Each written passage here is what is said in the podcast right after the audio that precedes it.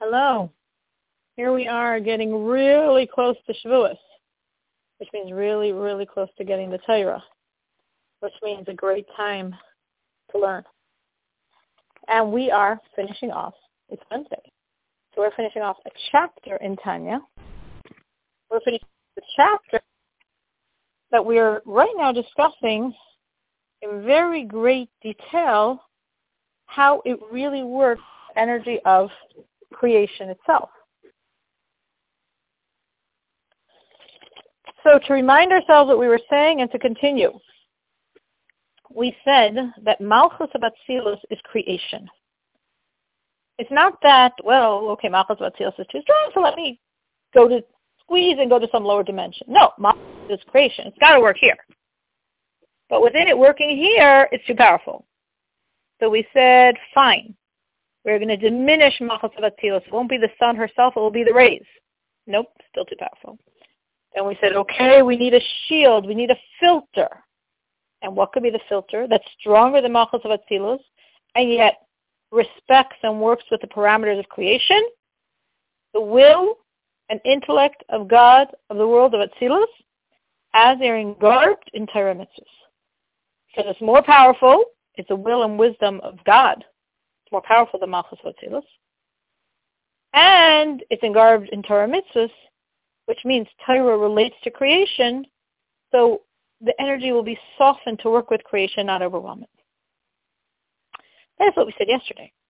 Now, this continues from world to world, meaning, and I'm going to try to explain this again because I know it's a little bit, a little bit hard sometimes for people to wrap their heads around this.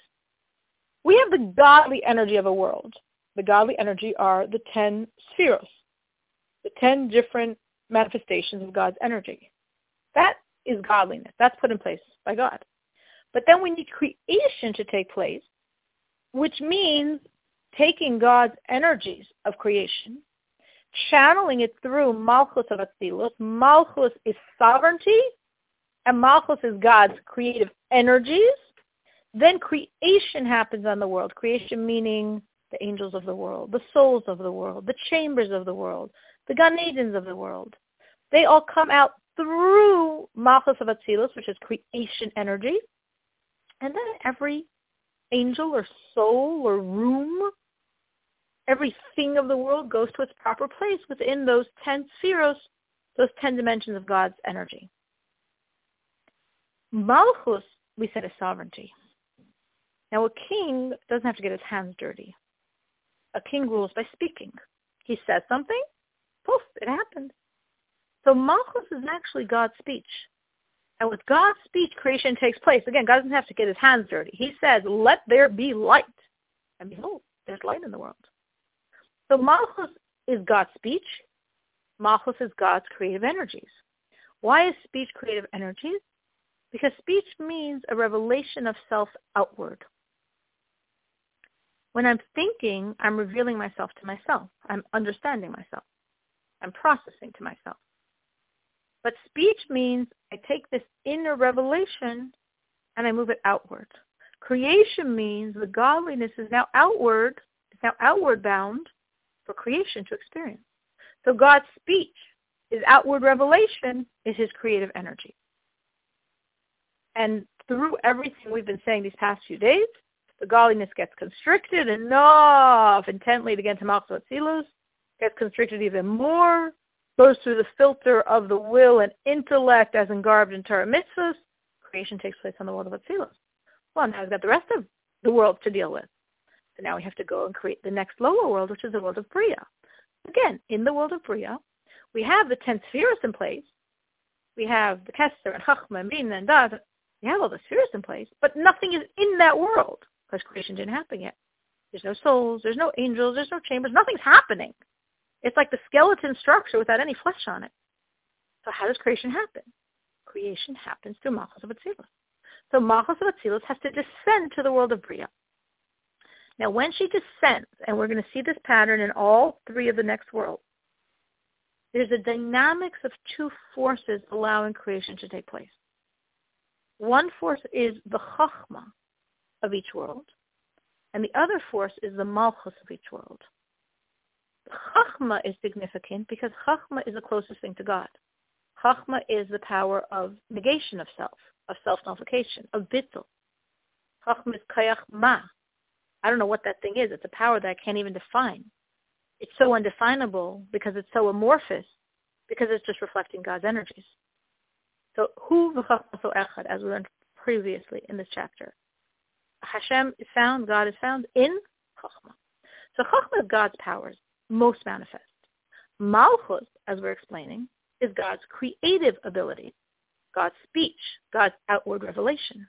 But the real power of creation is Malchus of Atzilus. So we need Malchus of Atzilus to descend to these worlds. And then when new creation take place. So Malchus of Atzilus, within her package, because again, she can't directly interface with anything, she's too strong for creation at all. But Malchus of Atzilus, as she is engarbed in the filter of the will and wisdom of God of the world of Atzilus, as they are encased in Torah mitzvahs, that's a nice long sentence, that whole package gets put in what we call the Holy of Holies of the world of Bria. Kodesh Kedoshim. In our physical world, there was a physical temple. In the physical temple, there was a physical home for God. There was the Holies, Kodesh, and then the innermost sanctuary, the Holy of Holies. What was in the Holy of Holies? The Holy of Holies was the Aron, the Ark, in which were the tablets, the Aseret Dibros. What are the tablets? Torah. So in this physical world, there was a physical locale of a physical room called the Holy of Holies, within which was Torah, which in which was God's tablets of the Ten Commandments. And every spiritual world, there's also a Holy of Holies. And the same thing is really happening. The Holy of Holies is the most intense place of God in the world, which I've just explained means the Chachma of the world. Chachma is the most nullification and therefore most expressive of God. And what is found in the Chachma of each world? The Torah of that world. In our physical Kodesh Kedoshim, there's a room with an aron, with an ark, with the luchos, with the tablets of the Ten Commandments. And on each spiritual world, there's a holy of holies, the chachma of each world, the place of God's most overt presence, within which the Torah of that world is found. And that's where Malchus of Atzilus, engarbed in the intellect and will of God as a package into Torah mitzvahs, descend. To absorb the God's energy of that world. But creation can't happen yet. Then that entire package Malchus of Atzilus within the filter of the intellect of Torah within the packaging of the Holy of Holies. Sometimes it's referred to as Kisya Kavod. Have you ever heard the term the Kisya Kavod, the Holy Throne of God? That means the same thing as the Holy of Holies, which means the Chachma of the world, which means, in essence, the Torah of the world. That whole package, the Holy of Holies, the Chachma, which is the Torah, that's the key point here, that Torah world, God's expression in that world, descends to the Malchus of the world. Because again, Malchus is the power of creation. So now we have Malchus of Atzilus, engarbed within her filter, in engarbed within the Holy of Holies of the world of Bria, the Chachma of the world of Bria, the Torah of the world of Bria, in engarbed within Malchus of Bria, and now through all these layers, Malchus of Atzilus' creative energies are going to flow. It's going to get past her filter of the will and intellect as they're engraved in Torah mitzvahs. It's going to get past and through the Kodesh Kedoshim, the holy and holies of the world of Bria, and it's going to get passed and through the Malchus, the creative energies of the world of Bria. And from this energy, all that happens on Bria is going to occur. And this it on the world of Bria. Now, what is precisely the Torah of Bria? The Torah of Bria is Talmud. In other words, every spiritual world has a Torah that expresses the energy of that world. Atzilus is the world of Eitzel, of next to God himself, of expression of godliness. This is the Torah of Kabbalah, because Kabbalah is basically discussing Hashem, discussing God. Bria is the Torah of Talmud. Why? Because Talmud is the intellectual inquiry of Torah. Talmud is analysis and synthesis, breaking down and putting together and contrast and compare. That's Talmud. The brilliance of Talmud, the brilliance of the intellect of Torah. That's the Torah of the world of Bria because Bria is a world of intellect. The world of Yitzira is a world of emotions. Being the world of emotions, the Torah of Bria, I'm sorry, Bria, I mean Yitzira, the Torah of Yitzira is halacha, is Mishnah. Mishnah tells us the bottom line halacha, the bottom line Jewish law to follow. Why is that emotional? Law doesn't sound very emotional to you. Because in essence, law is emotional. Law is what God wants. I want this to be kosher, and I don't want that to be kosher. I want you to say this, and I don't want you to say that. I want you to do this, I don't want you to do this. So everything I want and don't want is really expressive of my emotions.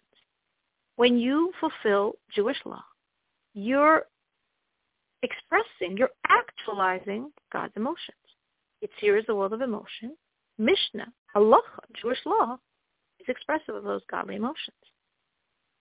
And Asiya is the world of Mikra, the world of the verses of Tanakh, the written Torah, because it's the world of bottom line acceptance of God's authority. Again, Atzilus is sublime godliness, Kabbalah. Bria is intellect, Talmud. Yetzir is emotion, Mishnah, law. And Asiya, Asiya is the action of kabbalas ol just the action of accepting God's authority. It might not make sense to you. You might not feel it, but you do it. And that's the basic verses of the written Torah, the basic sukkim of Tanakh. So in each spiritual world, the same dynamics that we just explained is going to happen. So we have, again, the constriction of the energies of Malchus of Atzilus in this package. And then this whole package, Malchus of Atzilus, within her filter, within the Holy of Holies of Bria, the Chachma, the Torah, within Malchus of Bria, it all descends to the Holy of Holies, meaning the Chachma, meaning the Torah of the world of Yetzirah, as explained, the Torah of Mishnah, of law. And then that whole package, Malchus Atzilus within the filter, within the Holy of Holies of Bria, within the Malchus of Bria, within the Holy of Holies of Yetzirah, descends into the Malchus of Yetzirah, the creative energies of Yetzirah. And now the world of Yetzirah can be created. All the angels, all the chambers, everything that happens in the world of Yetzirah can now be formed through all of these layers.